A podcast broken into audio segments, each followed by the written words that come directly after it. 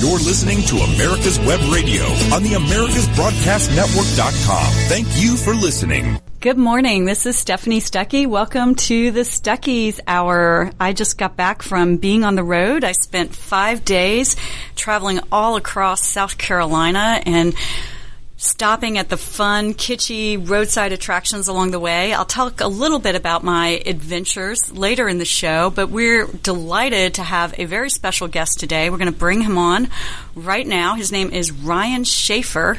He is the grandson of the founder of South of the Border. Alan Schafer is the founder, and Many of you, I'm sure, are familiar with South of the Border, those iconic signs that you see all over I 95 heading north and south of Dillon, South Carolina, where they're located. And south of the border has been a landmark of the Southeast for nearly 70 years. They've got their trademark signs with really funny sayings like, you never saw such a place, and they feature their mascot Pedro. And if you've pulled over, as I have recently, there's a ton of fun things to do, and of course, a lot of souvenirs. So I'm going to hand it over to Ryan Schafer right now. And um, Ryan, welcome to the show. We really appreciate you getting up early. You're on an earlier time zone, so thank you for joining us. Thank you for having me. So I want to kick it off just by getting the history of south of the border. If you can tell us, I know it started as a beer stand. so it did. tell us the background. How did, how did this amazing place begin? Um, my grandfather and great grandfather were in the beer distribution business, and they also bottled a soft drink called Ace High Cola. I think as far back as 1907. Um, so after Prohibition ended and they started back in the beer business, uh, they sold all over South Carolina, but Robeson County, North Carolina, which is right beside Little Rock, which is where they're based, was a dry county. There were no alcohol sales. So he wanted to be able to sell to those customers, so he bought a small piece of property beside the state line and started selling beer to to people from Robeson County. Got it. Um, That's fascinating that it, it started in large part because I know, especially in the South, there are a lot, and to this day, until very recently, I know quite a few counties are still dry. So that's a Robeson booming County business. Still has very few on-site alcohol permits. They have to be on the interstate corridor, and there's some other criteria they have to meet. So it's still pretty strict in Robeson County. Yeah, I know since I just came back from South Carolina, it's a bit of an aside, but you cannot openly advertise that it's an alcohol place. You got the red dot on the side of the buildings. Yeah. So that's how you can identify if a place sells alcohol. They have these giant red dots on the buildings, and so if you're not familiar with that and you start seeing them, it's a bit of a curiosity. So, yeah, the sale of alcohol in the South, especially, there's a whole history connected with that, and it's fascinating to me that that's in large part how south of the border began. Yes. So, started as a beer depot, and I think the the name of that first stand was South of the Border Beer Depot. And so, how did how did the place grow from there? Um, from there, it, it kind of part of it was the state. The state required that if you were going to sell alcohol, you had to sell food. So he started selling food, and the tourists coming down 301 to Florida, New York, you know, started buying a good bit of food. So at some point, a salesman from, I believe, Florida was coming through on his way back home, and he had souvenirs. And he was out of money, and he he needed gas, and he wanted to eat. And, you know, he asked my grandfather if he would take his samples and in return feed him and give him gas, and he took them. You know, not really sure what he was going to do with them. And he said they sold out. You know, before the guy got home, he'd already mailed an order for another batch. So it, it just kind of happened by chance. Oh my gosh, that's such a terrific story. I did not know that. And does the salesman know that he was part of creating one of America's most iconic road stands, roadside attractions? I don't know because you know back then I imagine the order was mailed to him, so it it probably took several weeks before he could get it or could respond and send more product. So I'm not sure. I, wow. As and anxious as my grandfather is, I'm sure he was already outsourcing it by then. That's terrific. And then you started on 301, and actually, when I went there last week, we drove along 301 eh, because we were determined to see South Carolina taking the back roads. What happened when the interstate came along in the early 1950s? Did you just luck out that you were situated close enough to I 95 that it wasn't a problem, or did your grandfather have to move his store and his location to be right there at the at the exit? Um, no, I, I think it was more he moved the interstate. Um, Yep. the interstate was supposed to go through Marlboro County, which is 25 miles north of us, or west. And the the people there, the farmers there, they didn't want it. They, you know, they said there was going to be a lot of vagrants, a lot of trash, noise, and they didn't want to disturb their fields and farms. And uh, Little Rock, which is where my grandfather was from and grew up, did kind of the same thing when he was a small kid. They didn't want the train. The train went to Dillon, which is nearby. Uh, Dillon grew and Little Rock went away. Wow. So he kind of had the insight to see that the interstate was a good thing, not a bad thing. That's fascinating. Yeah, I'm sure there are a lot of small towns that probably regret that. I know Stuckey's when my grandfather started, it was a very similar history. We started in 1937, so just about a decade before y'all, but we really started building our stores in the in the 40 the late 40s after World War II. And then when the interstate highway came along, we had to make a decision of how to adapt and we moved our stores. And so how Yeah. fortunate for y'all that south of the border was still right alongside I-95 because it really is a mainstay and a staple of driving up and down that that interstate. So tell me about the billboards. When did those really come into existence? Was that when the interstate came along? Um, he had there. There were billboards on 301. I've seen pictures Mhm. of, obviously way before my time. Um, and then he expanded it when the interstate came along. At one time, I'm pretty sure they were from. I think he had one or two in New York or New Jersey, Oh my gosh. That's Yeah. amazing. all the way down to Georgia. Wow. Just recently, we've put two more back in Georgia, um, and they go as far north as Virginia. Does it say south of the border 400 miles? like Nah, how, I how far away is the furthest? Fill up with gas here, and your next stop will be at south of the border. It's about 300 miles out. That's pretty far away. And how many billboards do you have total? It fluctuates. Um, right now, uh, probably in the 230, 240 range. And am I correct? You have your own billboard company, We do. and you are these painted or are they A few are painted. Most are uh, vinyl. We switched to vinyl, I don't know, nine or ten years ago.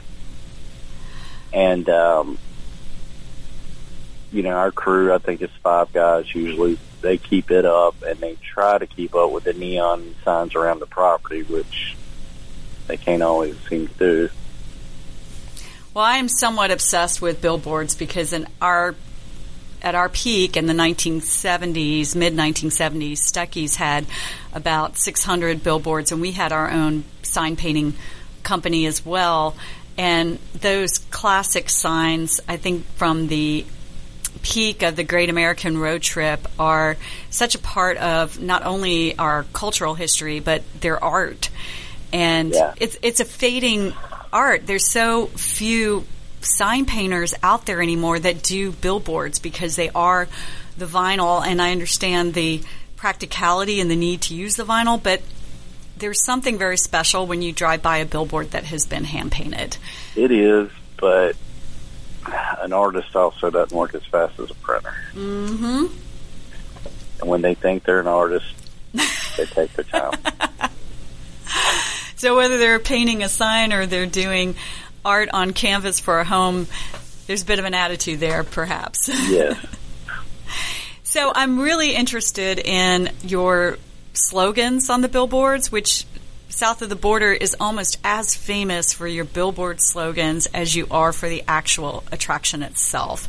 So, what's the backstory on those slogans? Who wrote them, and who? Know, who was the creator behind that? Was that your grandfather, or did you have a marketing advertising firm? No, we don't have. It, it was my grandfather, and then some of the new ones are mine. Um, just to make sure the two. And what's the story behind Pedro? Because he's been featured on all of the billboards and throughout the facility itself. Uh, every souvenir shop has something with Pedro on it. So how how did he come about? So at some point in time, when he was adding on to the original Beer Depot, um, anytime he would order construction materials, the the company was you know billing it to or for the address they had uh, south of the border Beer Depot because it was south of the North Carolina border. So the name kind of caught on, and he liked it. When the Mexican theme came about, he started going to Mexico to buy serapes, uh, straw hats, just different items like that. And on one of his trips, he met two guys. One's name was Raphael. I, I can't remember the other guy's name. Um, and they helped translate for him while he was there and you know took him around to different villages that made different things and they wanted to come back with him so he worked it out i guess it wasn't as big of an issue back then and before trump So they wanted somebody- to come back and like live in the U.S. It wasn't just a, a trip. They're like, okay, we like this. yeah oh wow. they they wanted to come back so he he brought them back and they worked at the motel as um used to our bell our bellman showed you to your room on a bicycle opened the room for you you know it was first class. On a bicycle. yeah on a bicycle. Oh, that's And, uh, terrific. it's a pretty big complex. I don't yeah, kind of mean to make somebody run in front of you. Yeah. um so the customers started started calling him pedro. Just that's you know just what they started calling him and it kind of stuck and then that became your mascot. yep Got it. and and one of Raphael worked for us. Uh, we got in the auto business. I don't know, ten or fifteen years ago for a few years, and he happened to work at that dealership. He still lives close by. So the family's still still in the area, There's- huh? They're still in the area. Yeah, there is so much at south of the border, and I don't think people realize that, especially at your peak. It was not just an attraction that had some great souvenir stands and putt putt golf and some fun things to do, but there's a motel, there was a convention center. So tell us some of the some of the things, especially at it, your. I guess you would say your peak was probably around the same time when Stuckey's peaked in the in the 60s and 70s, or the heyday of American travel by car. But what are some of the attractions that you've had over the years at south of the border? Um, I think in the early '60s we had a par three lighted golf course, which was way ahead of its time. I think by the time we decided to tear it down is when it became popular. Oh gosh. Um, I mean, it, it didn't matter. We had bought Blenheim ginger ale, and we were building a ginger ale plant, and we needed that space for the plant. So you have a ginger ale plant. Yes, we own uh, Blenheim ginger ale. That's terrific. It's uh, made in South Carolina, always has been. I think it's over 100 years old. So that kind of went back to his bottling as a kid. He, you know, it was something he wanted to do again. So, And I know you've had a cocktail lounge. There was a cocktail lounge. There was a steakhouse back in the 60s Oh, and 70s right. that people drove for an hour and a half Mm-hmm. just to eat at. They waited in line. They served until the food ran out um, every night. That was just how, you know, how it worked. The food was flown in from Oklahoma City every day to the airport in Fayetteville. I remember that as a kid. I remember that steakhouse and trying to get my parents to take us there. And I do remember there being a line. And we never got to eat there, and it's not there anymore. So missed my not. chance. It snowed real heavy one year, and the roof on that section of the building caved in. And They never put it back there. Uh, yeah, I know you've had a barber shop, a variety store, a post office, a go kart Yeah, track. we had a. I don't remember a go kart track. It's on your website. A motocross track. Okay, it says outdoor go kart track, complete with other outdoor recreational facilities. That's it's on your website. Should say motocross. That's a typo. well, that's perfect for South Carolina, right? Yes. So, so I would be very interested, and I'm getting a signal we might need to wrap this up. But I would like to know what's your journey. How did you get involved in the business? Was it always understood that you would be the heir apparent after? I mean, did your father run it and then handed the reins over to you? Give us a bit of your history and how you came to be, and your your role now as head of South of the Border. Um, I started out there when I was young, 10 or 11, cleaning video games in the arcade, then moved into one of the restaurants, I think the Ice Cream Fiesta, serving ice cream. At some point, the shops, and then the fireworks stores once I was old enough. And, uh, I don't know, I guess, I guess I was the only grandchild that really showed interest in it. The others worked at our beer distributorship. And, uh, after my grandfather passed away, my grandmother and myself ran it together. And then when she passed away, it's been me. My father helps with the real estate some, but he's pretty much retired. He's 74. So he, he likes to come and go when he wants and know that things are taken care of and he can come and go when he wants. Oh, that's perfect. Now, hold on just one second. David, I, you're saying we have to have a break. Can we come back and ask Ryan just a few more questions? Sure. Okay, Ryan, if you don't mind, we're going to take a minute Okay. break and we'll be right back. All right. If you live to serve and want to make an even bigger difference, consider joining the U.S. Army. With training in fields like medical care, linguistics, and engineering, an Army career can amplify your efforts with humanitarian opportunities all over the world. Plus, you'll receive competitive pay and incredible benefits, so you'll be taken care of too. Learn more at goarmy.com. Ladies and gentlemen, boys and girls of all ages, I am Roger B., host of the Locked and Loaded Show on America's Web Radio. Join me live every Tuesday at 1500 for the best in gun news, gun products, and gun politics. You're listening to America's Web Radio on the AmericasBroadcastNetwork.com. Thank you for listening. And we're back. So thank you for that, for hanging on, Ryan, because I want to hear more about your journey. And you said you were the only grandchild that was interested in taking over the company. That was very similar to my own story with Stuckey's. I'm number five of seven grandchildren. I was definitely not the heir apparent, but I was the only one who was interested in it. So I can definitely relate to that. I'd like to know how well did you know your grandfather? How old were you when he passed? And do you have any stories you can share with us about your grandfather and what he taught you about business? Um, I was 25 lose when he passed away, so Oh, I, I've been around Oh, Ryan? a good bit. Yes. You there? I don't know where Ryan. is. Hello, Ryan? Hello? I can hear y'all. You want to give him a call back, David? And Well, he's still attached. Uh, huh? I can hear y'all. Ryan, uh, Ryan, can you Hello? hear us? Yes. Ryan, Yes. Well, uh, while we're trying to work out our technical difficulties, I will talk a little bit about I'll talk a little bit about my visit to south of the border. Hopefully, we'll get Ryan on on shortly.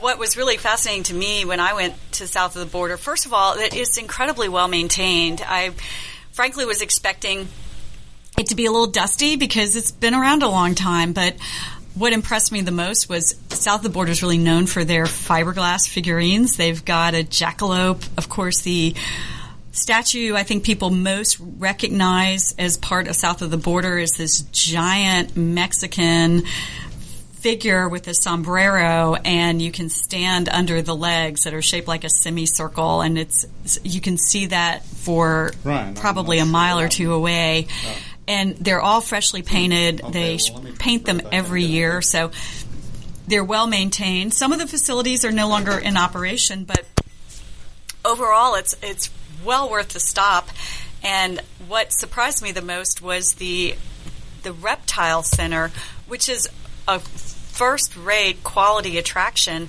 they have in You should be on. okay ryan Yes. so i had a question for you but i, I detoured a little bit while we were having technical difficulties so i'll continue the thread what i was talking about is the reptile center which i was so impressed with when i toured it last week it really is a zoo caliber quality facility. You have endangered alligators and crocodiles and a wide variety on exhibit of snakes. Many of them were venomous with big red venomous signs and and then some turtles, some really amazing species. So I'm interested in the in the backstory behind that. How how did you come to have this this attraction? And I, I really want to make sure our listeners know about this because even if you may not be into some of the souvenir stands, which I love because I never can resist a gift shop, it is well worth pulling over to see this reptile attraction. So tell us a little bit about that.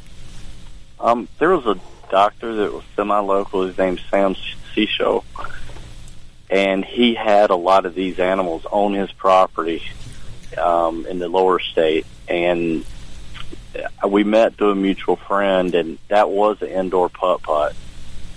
Oh, that's And- right. Yeah, there's like a section where you can pretty much tell, like, the turtle dome Yeah. looks like it Mhm. used to be part of a putt putt. And the volcano where the snakes are was part of it. yeah. Okay. so we had an outdoor putt putt, so we really didn't need the indoor putt putt anymore. And um, eh, you know, he was telling me how hard it was to take care of all these animals during the winter, and you know, it had just gotten out of control. And uh, so we we came up with the idea, and we changed it over, and we brought them to the border. And it's just kind of grown from there. Um, Manny, the guy who manages it and takes care of the animals, is one of the few people that have been able to breed some of those endangered species in captivity. So, you know, it's, it's a little more than just a tourist attraction. It's also got value as far as helping to save some of those species. Oh, I couldn't agree more. And the last room of the exhibit is devoted to conservation, and you've got some nice signage that goes into the importance of protecting these endangered species. So there's a great message and an educational component to the exhibit as well. So I highly encourage folks, and I can put some stuff up on our Facebook page and try to spread the word. It's it's a top rate facility, and really glad I got to tour it. Uh, so before we had our technical difficulties, I had queued up some questions about your grandfather. I'm really interested in how well you knew your grandfather, how old you were when he passed, and if you've got any stories you can share with us that are especially memorable to you, how he passed down some knowledge to you or some business advice, you know, what you've learned about running south of border from him. Um, basically, that you know, if you want to do something, you've got to do it your way, and don't worry about other people's opinions and what they think. Um, So true. you know, that's you know, some people say it's tacky, others like it. Uh, I don't think it's offensive to anyone, or shouldn't be. And you know, you just have to do what you want to do. How well did you know him? Um, I knew him pretty well. I mean, I was 25 when he passed. Okay, yeah, That's yeah. I was I was only twelve when my grandfather died, but I have very strong memories of going to He- Stuckey stores with him, and I really cherish those. And ne- He never worked knowing, every day yeah, from 9:30 in the morning till I don't know 7:30 at night. So if I was at work, I saw him, you know, pretty much every day. Um, once I got into high school, he started taking me to souvenir and gift shows with him, just so I didn't realize it. I thought he was just taking me, but I guess it was so I would get a feel for, you know, buying and what to look for, and you know, trying to remember that you're buying for a tourist, not yourself. right. I mean, this is a bit of an aside, but that's one of the aspects of running Stuckey's that I've most enjoyed. I love going to those souvenir shows. It's just an extravaganza of kitschy stuff. Yeah.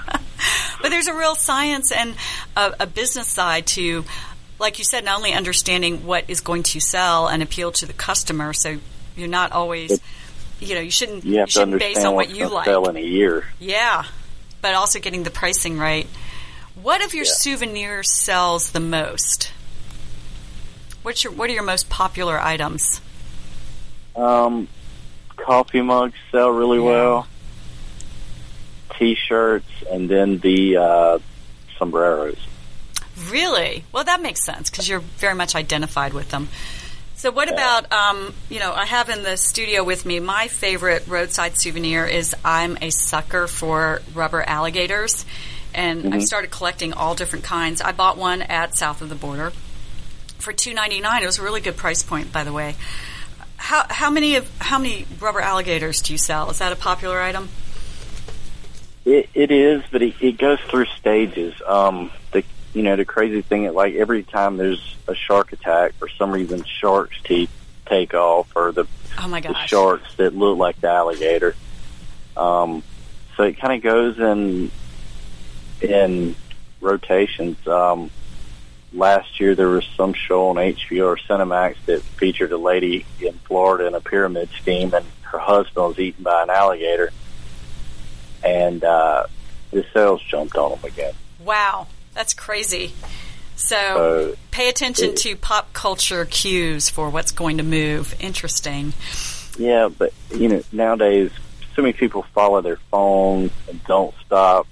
And I mean, like I know you took a long trip and stopped everywhere, and it was pretty enjoyable.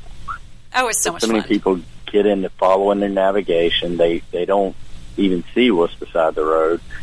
When they stop, it's a rush for the kids to run in, use the bathroom, get back in the car, and get to wherever they're going. And the parents, by the time they get there, are losing their mind hmm because they haven't enjoyed anything. I mean, you know, they should take time, relax, and enjoy getting there as much as being wherever they're going.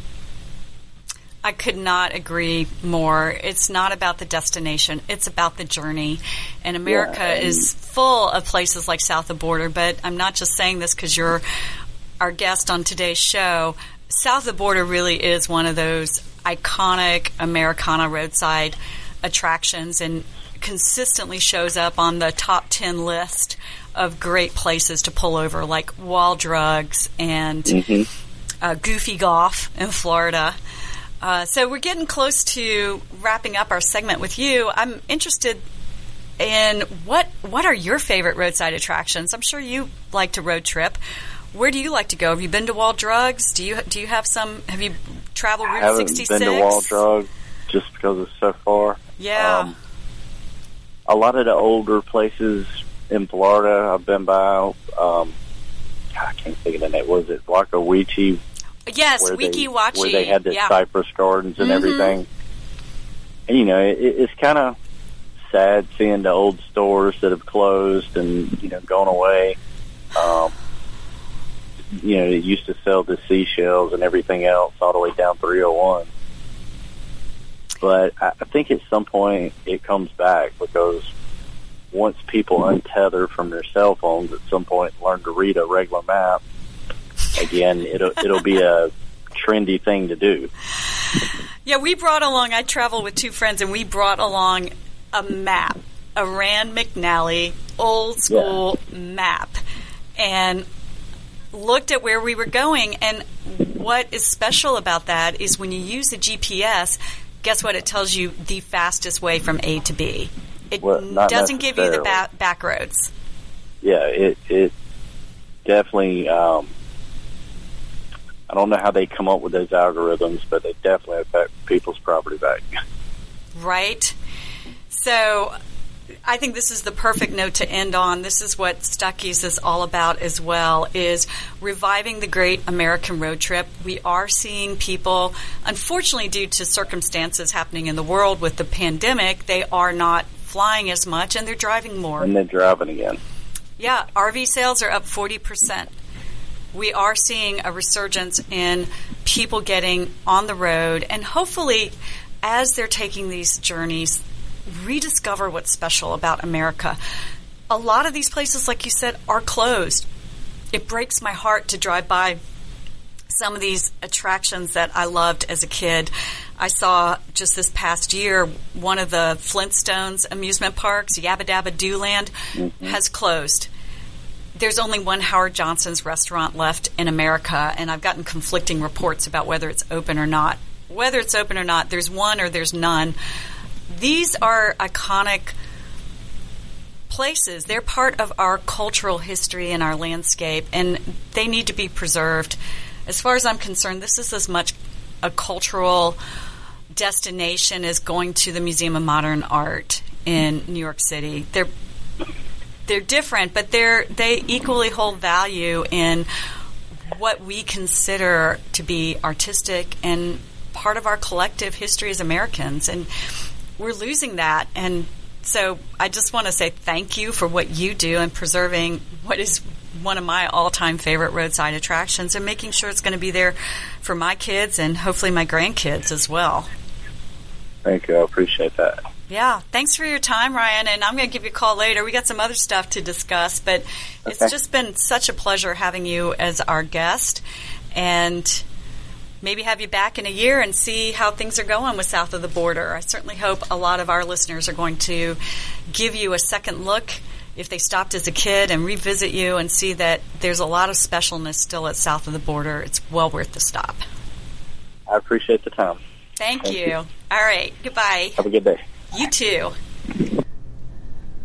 So I think we're going to have another commercial break and we'll be right back and talk about some candy and road trips. Whether cruising the strip in a 57 Chevy or taking the family on a vacation in a 71 Oldsmobile Vista Cruiser, you need to tune in to Classic Cars with Steve Ronaldo and Jim Weber every Saturday from 8 to 9 a.m. on americaswebradio.com. Hello, I'm Dr. Mike Karuchak. Have you ever wondered what doctors talk about amongst themselves? If you do, join us on the Doctor's Lounge and hear the doctors' conversations amongst themselves. Join me and my co-host, Dr. Hal Schertz, every Thursday morning, 8 to 9 a.m.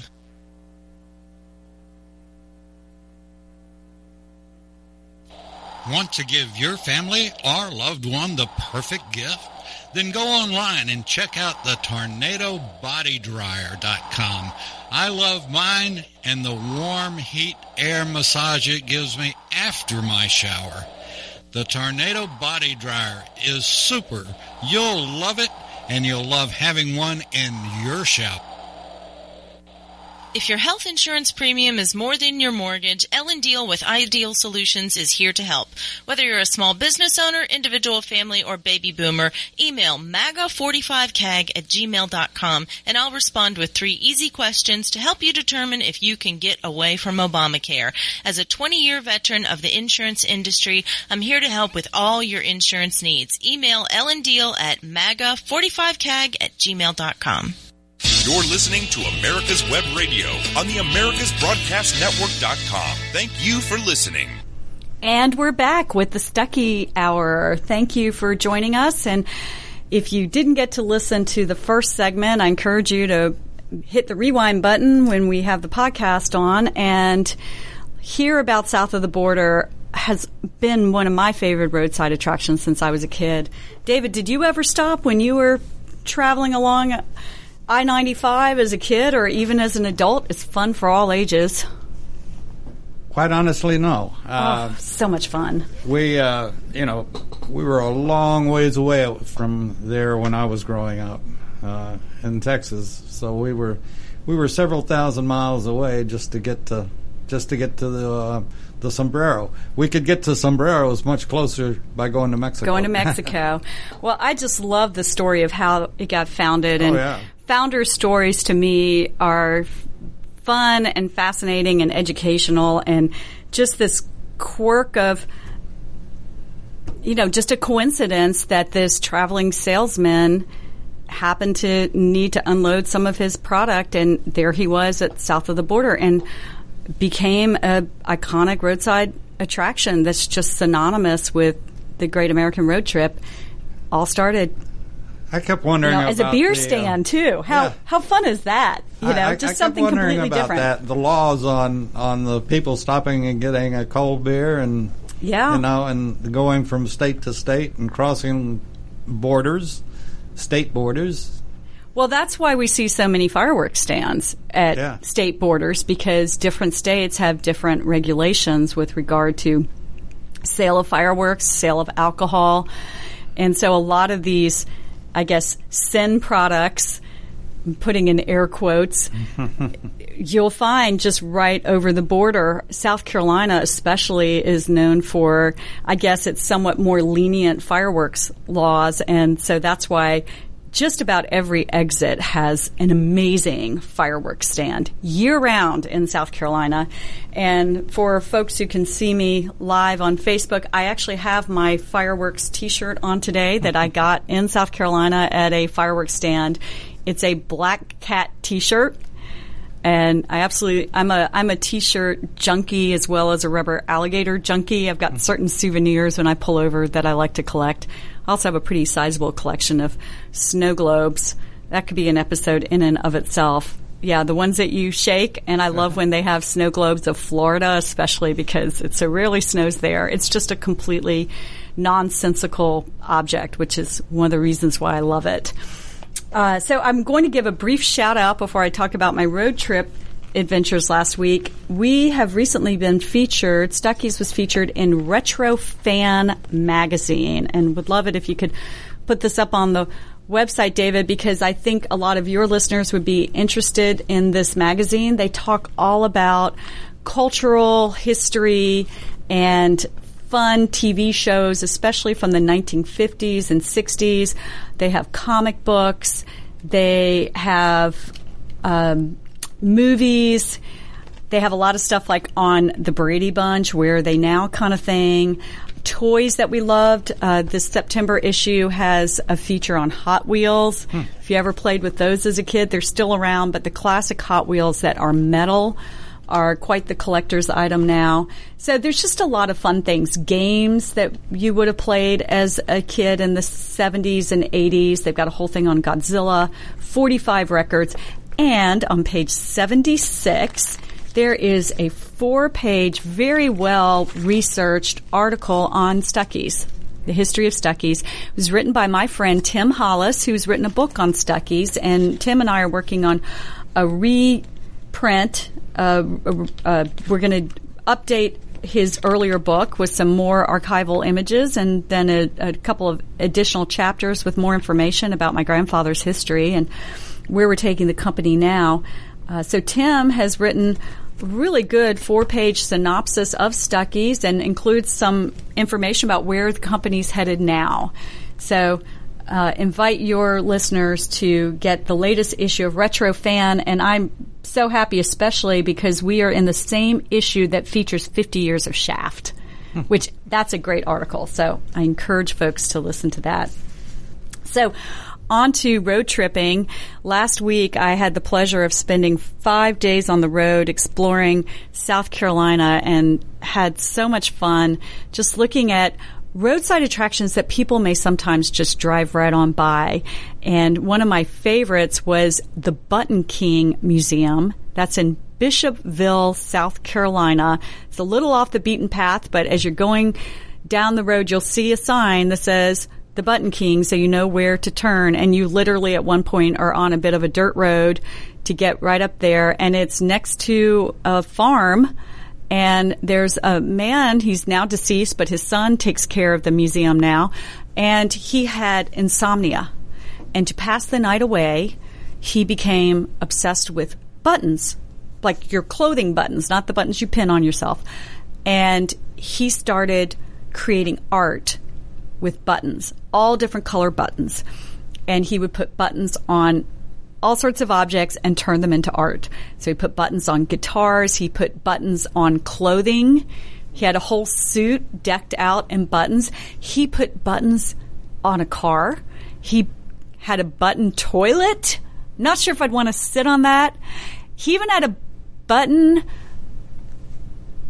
um, uh, uh, tombstone. I'm not tombstone. Um, coffin. Sorry, a button coffin, and we were afraid to lift it to see if there was anyone inside there. But in the Button Museum, there is a button coffin. I'd like to think that maybe that's a replica of the one he's actually buried in. And the museum is just on the side of a road, and really fascinating to not only see the art that was created, but just to understand this man's story that here he is in a small town, couldn't sleep at night, and instead of doing what I think a lot of us do, which is just read a book or go watch a movie on TV, he created something really special. And he was on the Phil Donahue show, the Geraldo Rivera show. He was featured in sitcoms and movies. And it just came out of a guy who had a hard time sleeping. And then his son is a musician, and the Button King was a musician as well. He played guitar. And so next door, they have a music venue. So there is a club there. It's shut down right now because of COVID, but during regular times when we're not in a pandemic, on Saturday nights, you can go there and you can hear live music. So from that modest beginning of just creating button art, there's now a, a museum attraction. It's free to visit. And then next door is this music venue. So it's places like that that really fascinate me. And that, that same little town has another incredible attraction. It's called Pearl Fryar's Topiary Garden. So Pearl Fryar is actually a man and he lived right outside the city limits. And he had just a modest ranch house, very nice home, but not not ostentatious or grand by any means. But he had a nice yard and he maintained it really well. And he wanted his yard to be featured as the Yard of the Month Club.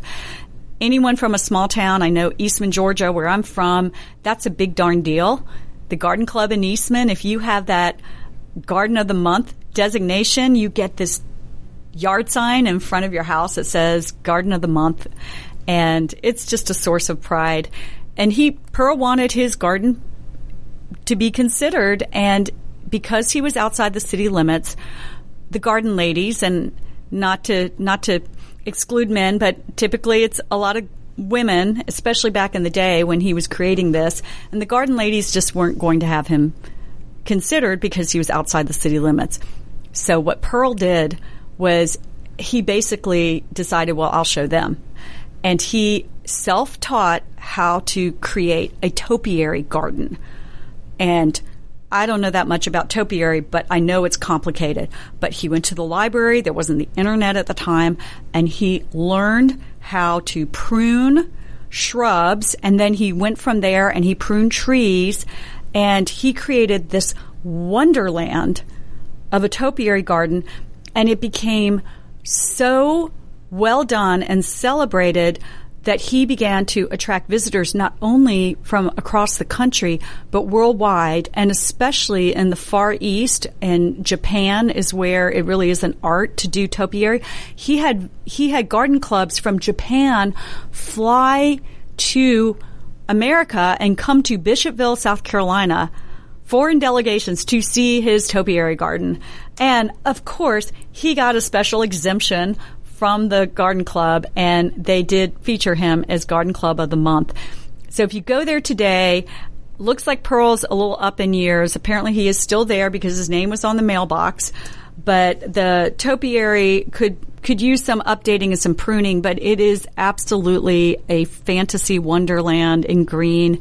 And there's sculptures. There's even a brochure that you can pick up that is a walking tour. And it's in this man's yard in a suburban complex in Bishopville, South Carolina.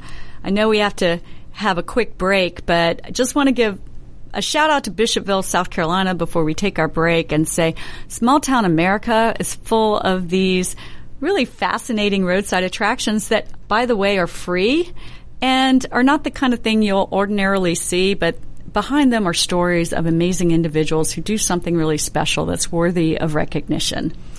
You know, I was just thinking as you were talking about your um, tour and your trip uh, and checking out different locations is that we live in such a world, uh, just like your guest Ryan was saying, uh, we live in such a world. We put it in GPS and and stomp on the gas pedal, and how quick can we get there? And uh, we we miss the side trips, and the side trips in America are the best trips. You don't know what you're.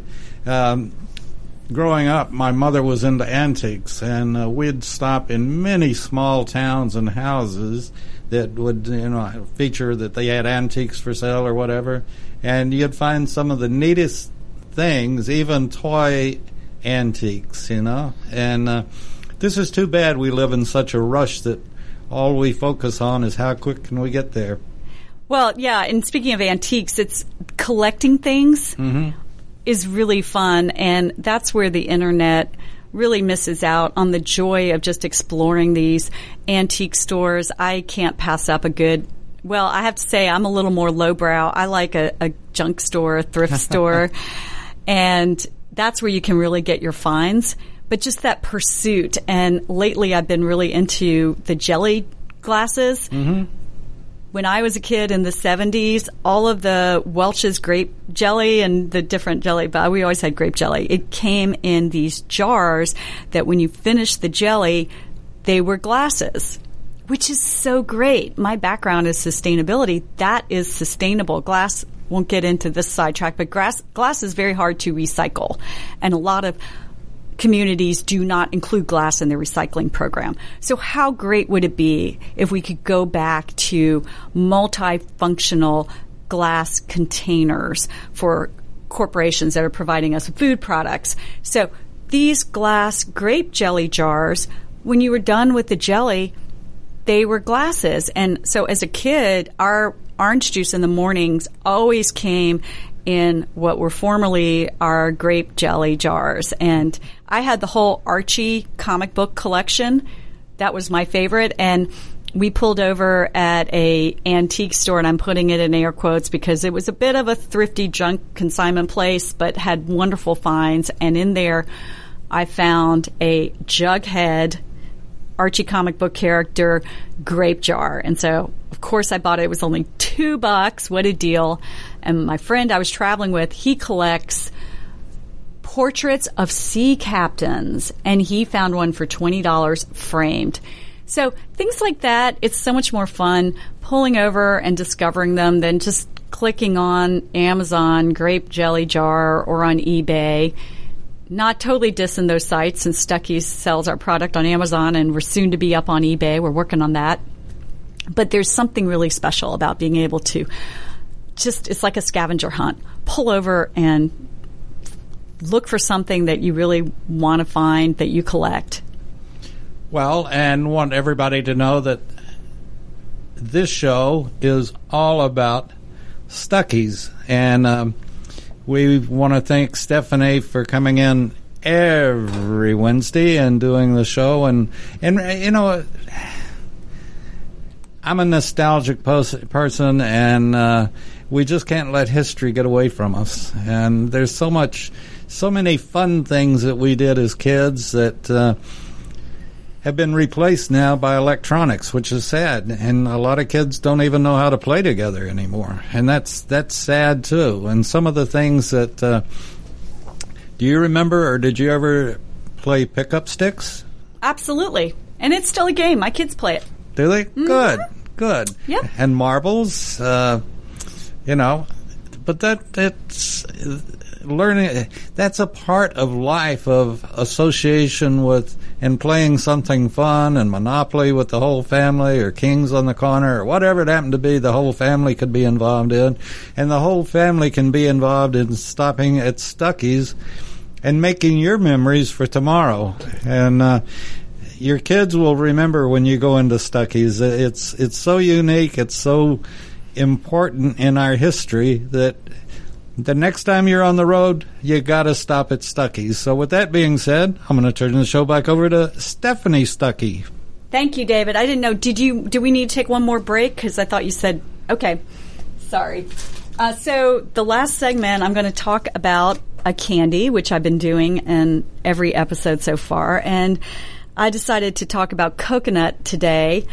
And I think I like coconut because it's not a super popular ingredient in candy, and frankly, I think it should be because I'm a coconut fan.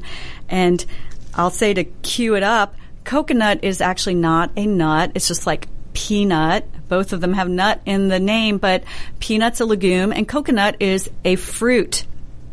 Uh, the interesting thing about coconut trees is they can live for up to 100 years. So once you plant them, if you're harvesting them, it's just like the pecan tree. Pecan trees take about seven years to be productive and producing a nut that is edible. Coconut trees is going to take about four or five years, but once you get them going, they'll last 100 years. Pecan trees will last over 100, tree, 100 years too. So I like that the pecan tree that Stuckey's is really founded on. Our entire company is around pecans. Our product line is, features our favorite nut. Coconut has similar history and uh, is similar in how it's grown and can last up to 100 years. Coconut is also very healthy. It's rich in vitamins and B complex in particular. It's got minerals and it's got fats, but it's got the good fats. So it's good to lower your cholesterol. Nowadays, a lot of people are really into nut milks. I think almond milk really sort of was the forerunner of what really made the nut milks popular, but coconut milk is becoming more popular as well, and it contains electrolytes, which is really good for metabolism and gives you energy and memory improvement and, and a lot more coconut oil. We love to cook with that. It's not only good for cooking, but you can put coconut oil on your skin and in your hair. And so it's good for health and beauty. And a few fun facts about coconut before I get into coconut candy. Coconut can be used as a flotation device. God forbid you're ever stuck in the ocean somewhere, you see a coconut uh, floating by, you can grab onto it, it floats. And coconuts are only naturally grown near the coastal areas. So when you see co- coconut trees in towns, and you see them throughout Florida that are inland. They were moved there, they were planted there by humans. They don't naturally grow there. You have to move them. So naturally, they're only going to show up along coastal areas. And there's some cultures that consider the coconut tree almost sacred. Uh, India, in particular, plays an important part in the Hindu religious ceremonies. And the coconut is a symbol of prosperity if you like Indian cooking, you know that coconut is featured a lot in Indian cooking. It's in the sauces and in a lot of some of our favorite recipes. And in the Philippines, coconut is also very popular. So obviously, any any country, any culture where you're going to see coconuts growing, it's going to be featured as part of the culture and part of the cooking. And in the Philippines, where you have a lot of coconut trees, General Marcos built an entire palace from coconut timber in the 1970s. Hope someday to be able to visit that. Pop culture references. I couldn't let a segment on coconuts get by without giving a shout out to what I remember coconuts for as a kid. One of my favorite shows was Gilligan's Island. And Mary Ann was known for her coconut cream pies never quite figured out if you're a fan of the show how they were able to have a, an oven and be able to get all the essential ingredients for a coconut pie on this deserted island, but hey, you had to suspend a little bit of your belief system to follow that show at all. Mary Ann had the best coconut pies, and so she really helped popularize the coconut. And then, of course, coconuts have been popular in uh, songs. I'm not going to sing it because I have a terrible singing voice, but won't sit under the coconut tree with anyone else but me. That is a song that was really popular, like in the 1940s or 50s. David, you might you might remember the song, but that's that's featuring the coconut. So the main candy that you will find in most places like CVS and Walgreens featuring the coconut is the almond joy. So I'm going to talk a little bit about the history of the almond joy. It is, uh, it was first created in 1919 by Armenian immigrants. And they came to the country, uh, to our country, and they started the Peter Paul Candy Manufacturing Company. And the original Almond Joy was not called Almond Joy. It was called the Dream Bar. It was very similar to what the Almond Joy is today, only instead of the big pieces of almonds on the top, they had almond pieces in the candy, but it had the three essential ingredients, which is milk chocolate, coconut, and almonds, of course. Um, so the Dream Bar really took off in World War II, and I think this is an example of resilience. That during World War II, and I, have we have a similar history with Stuckey's, which I really like that our two candy bars share this. During World War II, Stuckey's had a hard time as well because of sugar rationing. So anyone making candy during World War II had to figure out how to keep going in spite of not being able to access the essential ingredient, which was sugar. And the Dream Bar, the Peter Paul Candy Manufacturing Company, did the exact same thing that Stuckey's did to survive World War II, and that was sell candy to the troops. Not only was it helping our country, it was keeping the companies afloat because we had access to the sugar that we needed. And that turned out to be a, a blessing in disguise because the company took off soldiers loved the Dream Bar. And so when the war ended and they came home and they started buying candy, they were hooked to the Dream Bar. So they started buying it, and that's when it really took off. Okay, I got a minute left. I'm going to have to fast forward. So the Dream Bar continued to grow in popularity as the Peter Paul Company. You may remember the jingle that was popular in like the 70s, Peter Paul Almond Joy. Some sometimes you feel like a nut, sometimes you don't. So that whole jingle that really helped make the Almond Joy a household name came about in the 1970s under Peter Paul Company, and then they merged with Cadbury Schweppes, which is an English candy company in 1978. Fast forward another decade, they were bought by Hershey's. So Mound and Almond Joy are the same um, company. Hershey's bought both of those candy bars in 1988, and they bought Almond Joy for $300 million.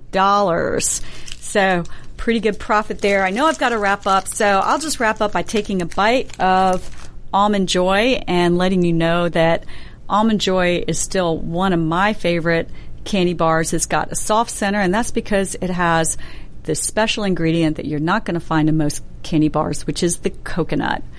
So, on that nutty note, I will end this week's Stuckey Hour and look forward to talking with y'all next week.